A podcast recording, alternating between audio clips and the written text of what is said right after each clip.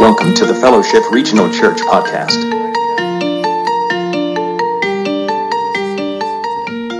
In Jesus' name we pray. Amen.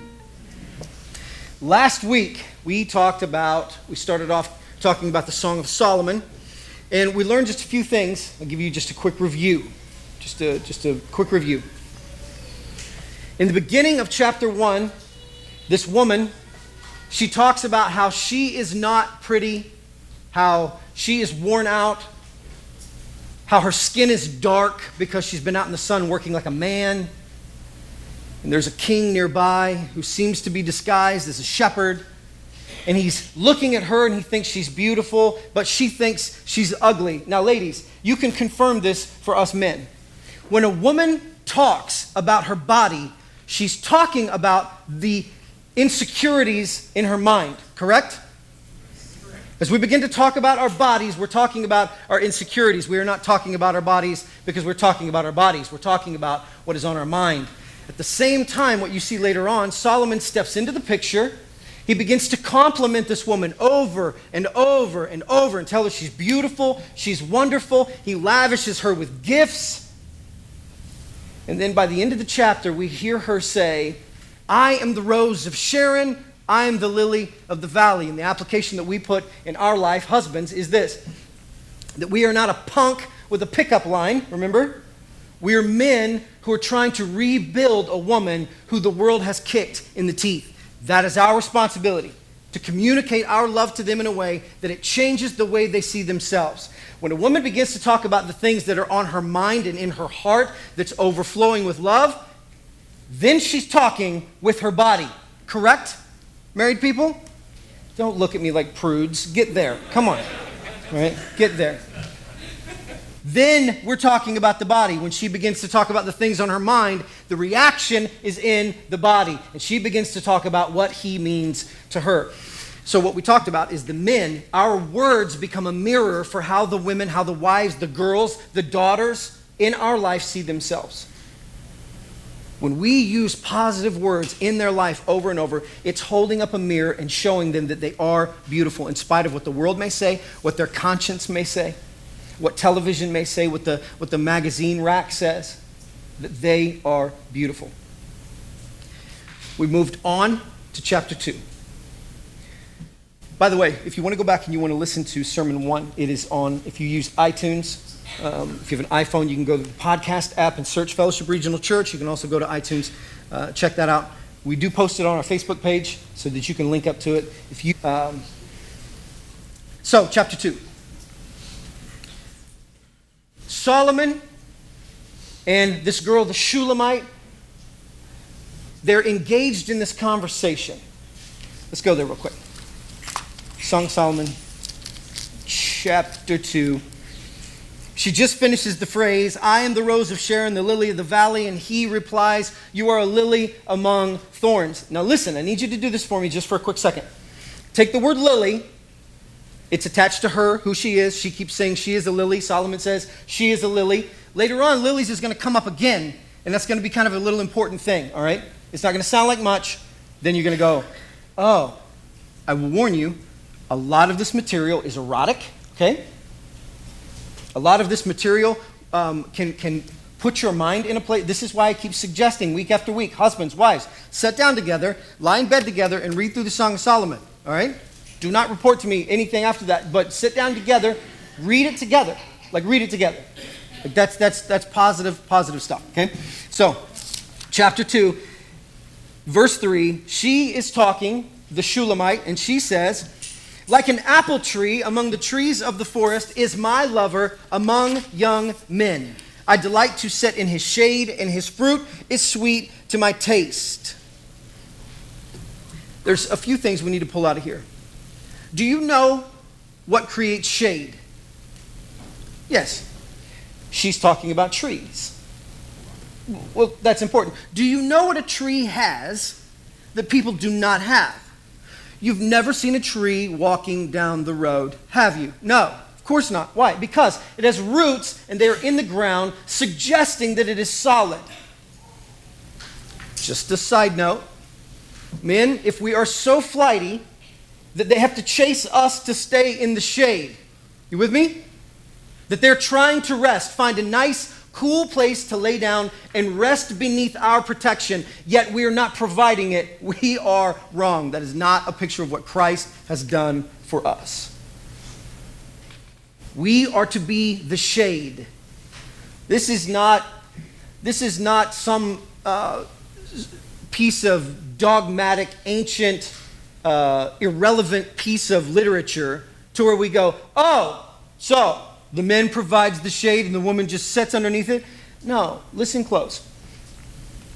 The hope is that women will find rest and comfort in their man. But if it's a constant nagging of get out of the garage, stop going golfing, come back, spend time with your family, well, what was I supposed to do? You were never here, right? Shade. Roots go in the ground. That's our responsibility. Here's another thing. She calls him an apple tree among all the trees of the forest. If you're going to build a house, do you know what you have never, ever, ever done before in your life? You've never gone down to the lumber yard and said, Do you have any two-by-fours? And they said, Well, of course we do. And you said, Do you have any made of apple trees? Of course not. Have you seen how big apple trees are? Not incredibly large. But have you ever stood underneath one? Or hung out just underneath one? I remember when I was little, there was this little orchard just right next door to the church, about a block away from my house.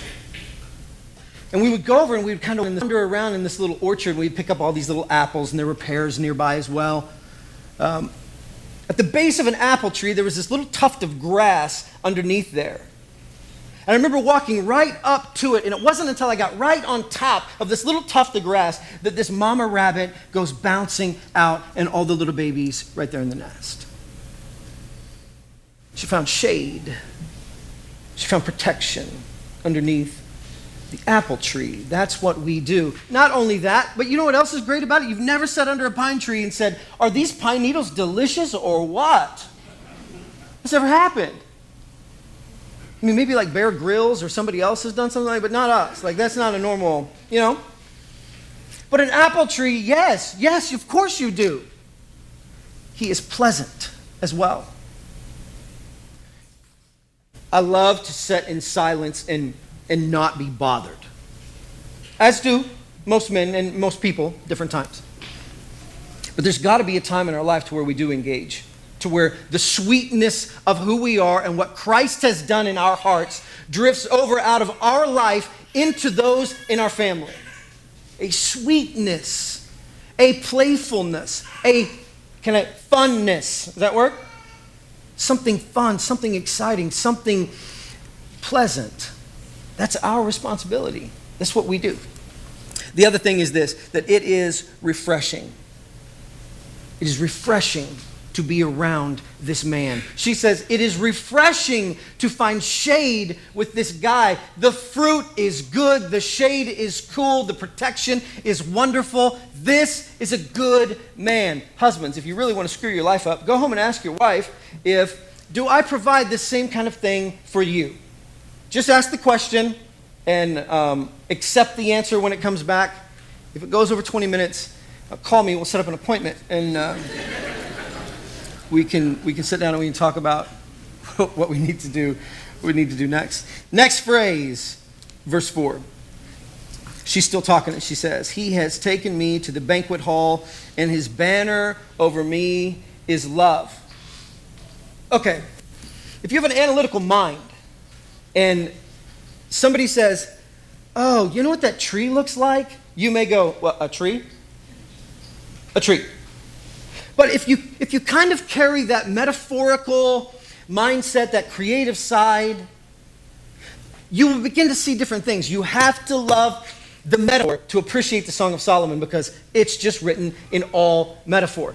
She takes two absolutely uh, polar opposite or unidentifiable metaphors, pieces, things, and she puts them together, because, but they do not go together naturally. What she says is, He has taken me to the wine cellar and put a military banner over my head that says love. Well, that's weird and crowded. You know? We're in a wine cellar, but no, it's the metaphor. The word is effervesce.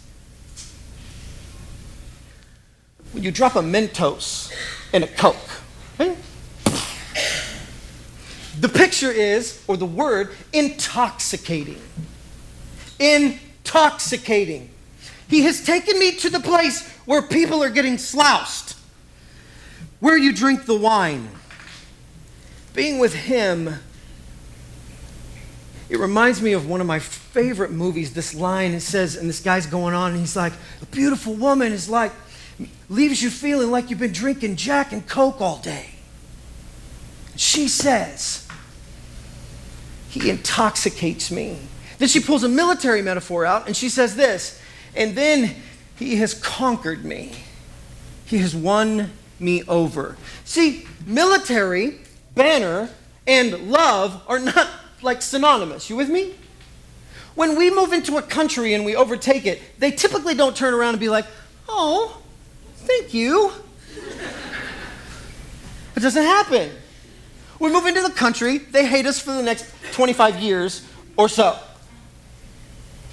Being conquered, military conquest over the top of somebody does not leave them. It never happened with love, ever, ever. And she says this being with him makes me feel drunk. And it was like a military conquest. And as he moved into my life, he conquered me with love. See, the phrase to us, we look at and go, okay, that's strange. But the metaphor suggests every single thing that a godly marriage should possess. Let's take this to a corny place for just a minute. Our relationships should always hold an element of intoxication in the middle of it. If that is lost where you live, you need to talk about it. Doesn't need to be with a counselor, with me, with a therapist. You can. But you need to talk to one another, and you have to get back to that place of this is intoxicating. He won me over with love. Vice versa, both sides. You with me? Women, if you do not feel that way, you need to express that and have that conversation. Men, if you do not feel that way, you need to express that and have that conversation. The military conquest is not moving into the marriage and being like, so I think what we're going to do is do it this way. Well, I don't really know if I. No, it's my way. That is not a banner of love. With me? Yes. Not a banner of love. Now, this is an important phrase. This is an important little idea right here, and we need to hold on to it because we're going to come back to it at the very end. This banner is also called the standard. It is the thing that you would go up to the highest peak of where your land is, and you would put your country's flag at the top of that. That said, to the people nearby, we are protecting you. Do not forget who you are. Do not forget who I am. We will go to war with anybody who wants to come in and push past these boundary markers. That's the military standard, much like us. We hang our banner up because we want to remember who we are and our responsibilities and our commitment to Jesus Christ. Their military standard is the same. And she says, He won me over. And his military standard, do you know how he conquered me? With acts of love. So good. So good. Now, this won't surprise, this won't surprise the ladies at all. You'd be like, I've been trying to say that for a hundred years. But this imbecile, this is what's that's the conversation about to unfold, all right? When he conquers her with love. Now listen, there's no there's no sexual innuendo in the middle of that. All it is is he came at me and overtook me with just gentleness and kindness. When that happens, watch what happens to this woman. You're going to be like, duh, I already know, all right? She says, Strengthen me with raisins, refresh me with apples, for I am sick with love. In the first part, there was absolutely nothing sexual. In the second part, there is. He did not roll in with a freshly ironed shirt in the smoothest line in a real car and say, Hey, babe. And she was just like, Oh, I think I want to hook up. That was not it. He won her with acts of kindness and gentility. And then where did the female mind go then? Of course. Course. Because sexuality happens long, long, long, way behind all of the stuff that happens in the mind and the exterior. Man, the majority of us, visual. Seven seconds, you can decide if that's somebody you want to spend time with or not. Ladies, it's almost on the other side. Um, he's funny. He looks like the brawny guy, but mm, he just doesn't, he's just not real nice. Whoa. And the guys on the other side going, she's pretty hot. She's pretty hot, though. That's what this lady is saying. He won me over with love. And immediately she goes to raisin cakes. Raisin cakes in the Orient were considered an aphrodisiac. And when she says, I am sick or faint with love, what she's saying is, on the verge of passing out, sustain me with apples. The idea was this the Ark of the Covenant at one point was possessed by Israel, and then it was taken away. When they finally got the Ark of the Covenant back, David went out to everybody in Israel and he gave them raisin cakes. That doesn't sound like a wonderful prize, but here was the insinuation. We obviously need more people. Here's the raisin cakes. Go home. Have your raisin cakes. You with me? Go have raisin cakes. Let's make more people. Let's let this never happen again. This was the idea. She says, Sustain me with raisin cakes because this is where I am. Because he was kind. Next phrase. Watch, watch where this goes. His left arm is under my head, and his right arm embraces me. Can I ask you a question? Just need you to just uh, be honest with me. If I were to say this hand right here is under my head, would you agree? Or would you say it would be behind my head? When would it become under my head? When I'm laying down. Very good. Let's read it again. His left arm is under my head, his right arm embraces me. This relationship has taken a step to the physical. What's a godly relationship, dating, um, courting, whatever, you, whatever your term is, marriage, what should it consist of? It should consist of physical touch on some level. It should consist of feelings of desired intimacy with this. It should come to that. That is a normal thing. I know for years the church has kind of gone around um, the idea of like, no, church people don't touch, yet church people keep having babies. And then, like, church people, like, and we try to just kind of get away from it and, and, and, like, don't touch it, don't bother it. But, like, that is not real. Like, everybody agrees, right? That's not real. So we need to at least address what should a godly relationship look like? Did you think God's embarrassed by oh art? Did you see what they're doing? Kidding me? Put your fig leaves on. No, that's not what that's not what was going on. He made it. So if he created desire, he created passion, if he created all the feelings that come with love, then don't you think he would have something to say about it as well? He did. Song of Solomon. This relationship has gone to a physical place. Watch what she does next. Verse 7 Daughters of Jerusalem, I charge you by the gazelles and by the does of the field, do not arouse or awaken love until it so desires. Do you see her put on the brakes? Let me just be not coarse, but open for just one minute. This is like a mad makeout session. With me? And she stops and says, We better stop here. We better stop right here. Well, of course, it's not fantastic news. It's not a feeling that she has, but it's a standard in her life that she lives by. I'll tell you a couple of things that I know about premarital sex. Young people, single people. Here's what I know about premarital sex. Just you can see this in the pattern. comes from a guy named Tommy Nelson. He points out premarital sex will always lengthen a bad relationship and it will shorten a good one. It's very similar to a fireplace. Ah, I love sitting near a fireplace. Love it. In the winter, it's crackling. So awesome. The smell kind of just wafts out into the family room. You could, it's so nice. It's so cool. But if you were to take that same fire and move it over into the recliner, it's a completely different animal. You see, there are things that can hold fire, and there are things that cannot hold fire. The instability of a new romance cannot, cannot house the passion and the desire that comes with the sexual relationship. Inevitably, can it work? Well, yeah, I mean, it does. It does all the time.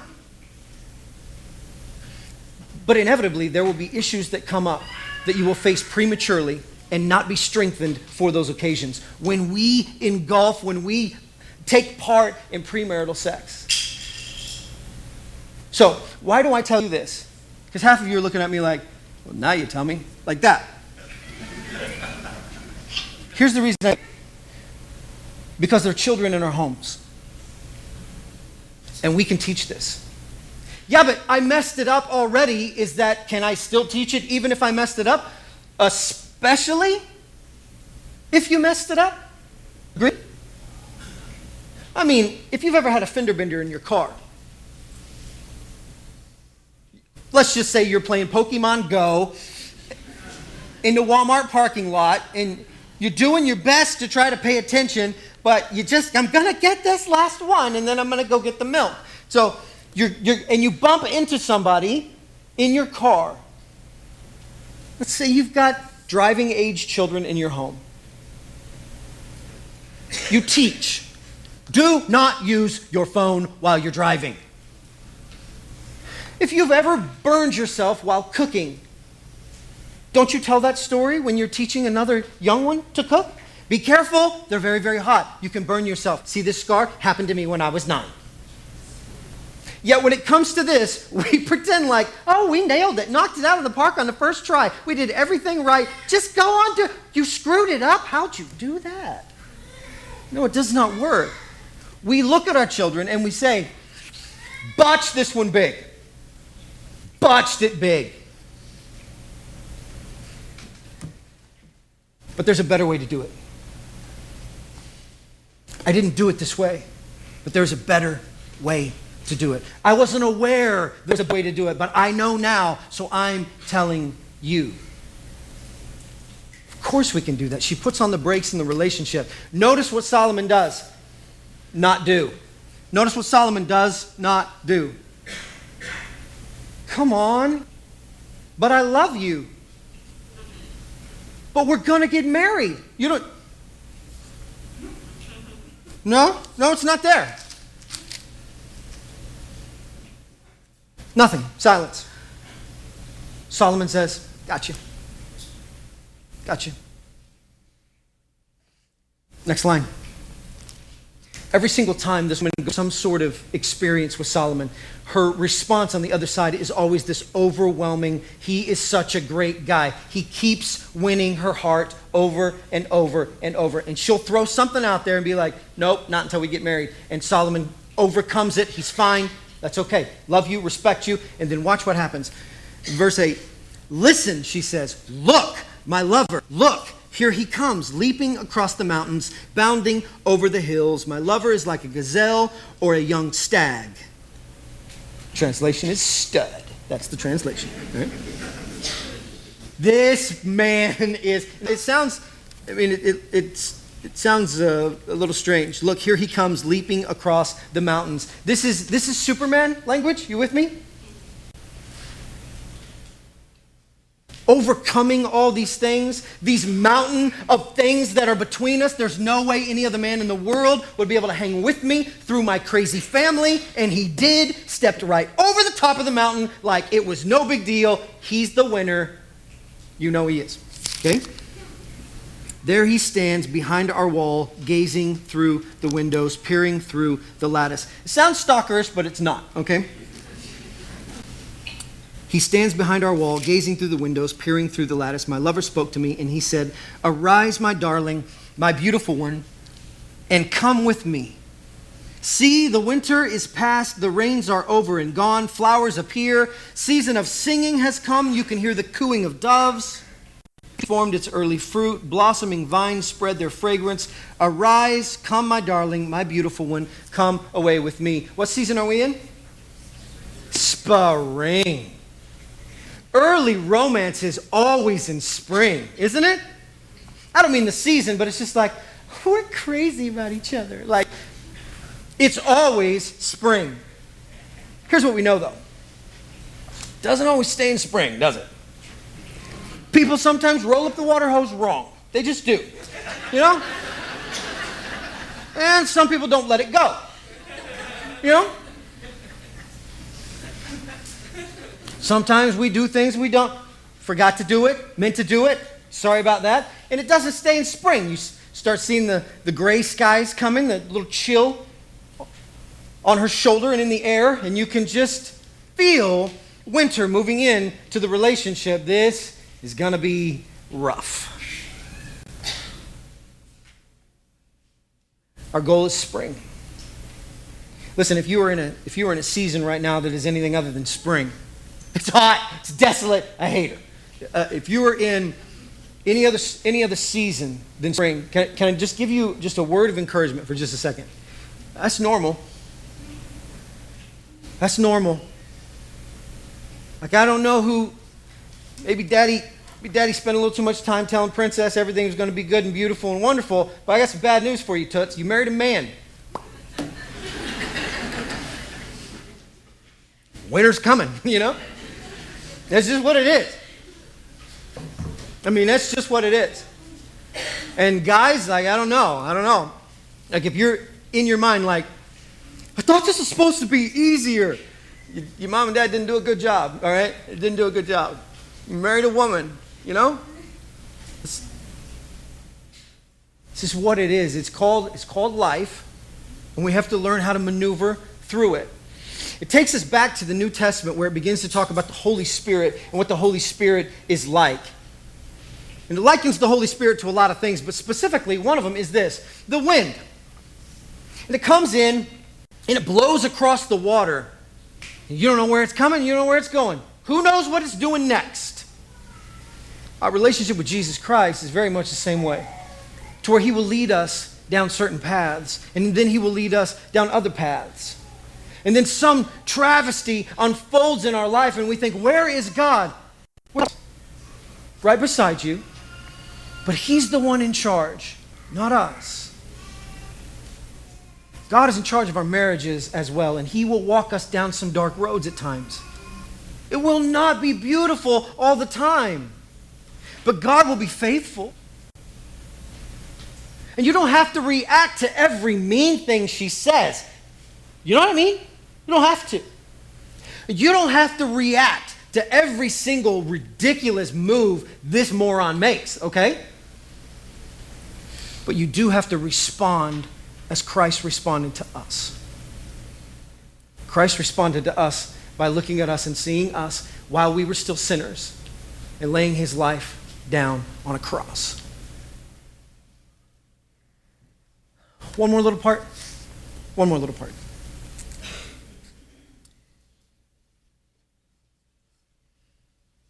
Verse 14 My dove in the clefts of the rock, in the hiding places on the mountainside, show me your face, let me hear your voice. For your voice is sweet, and your face is lovely. Catch for us the foxes, the little foxes that run the vineyard, our vineyards that are in bloom.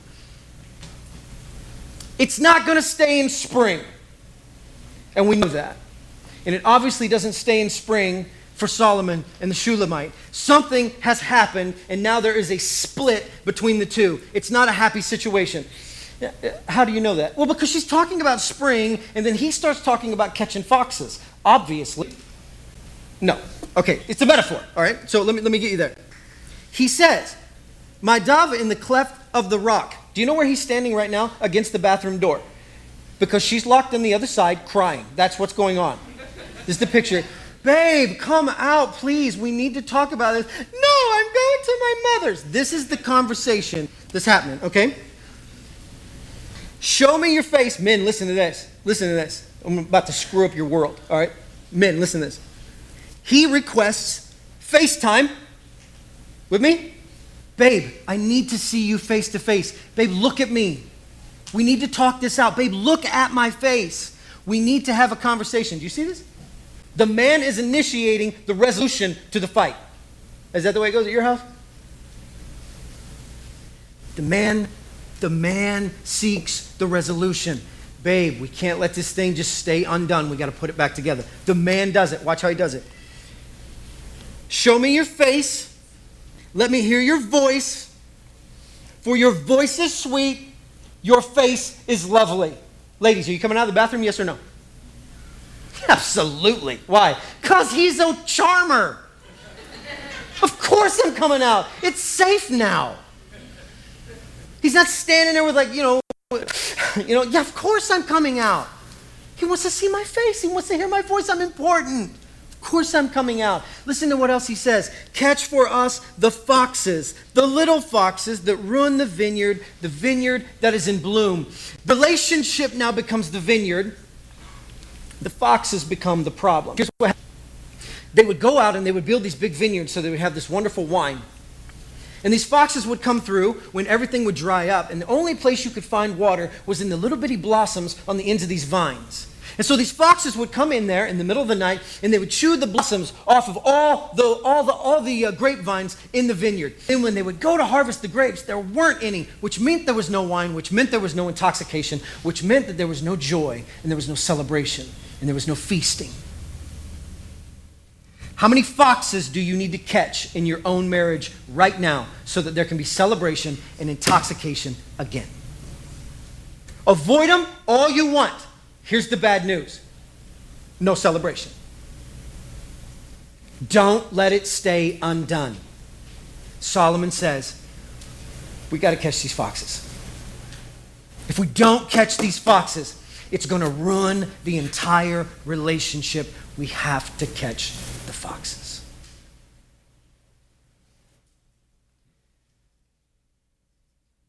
Picture of the banner over the top of us that is love is a picture of a place called Calvary,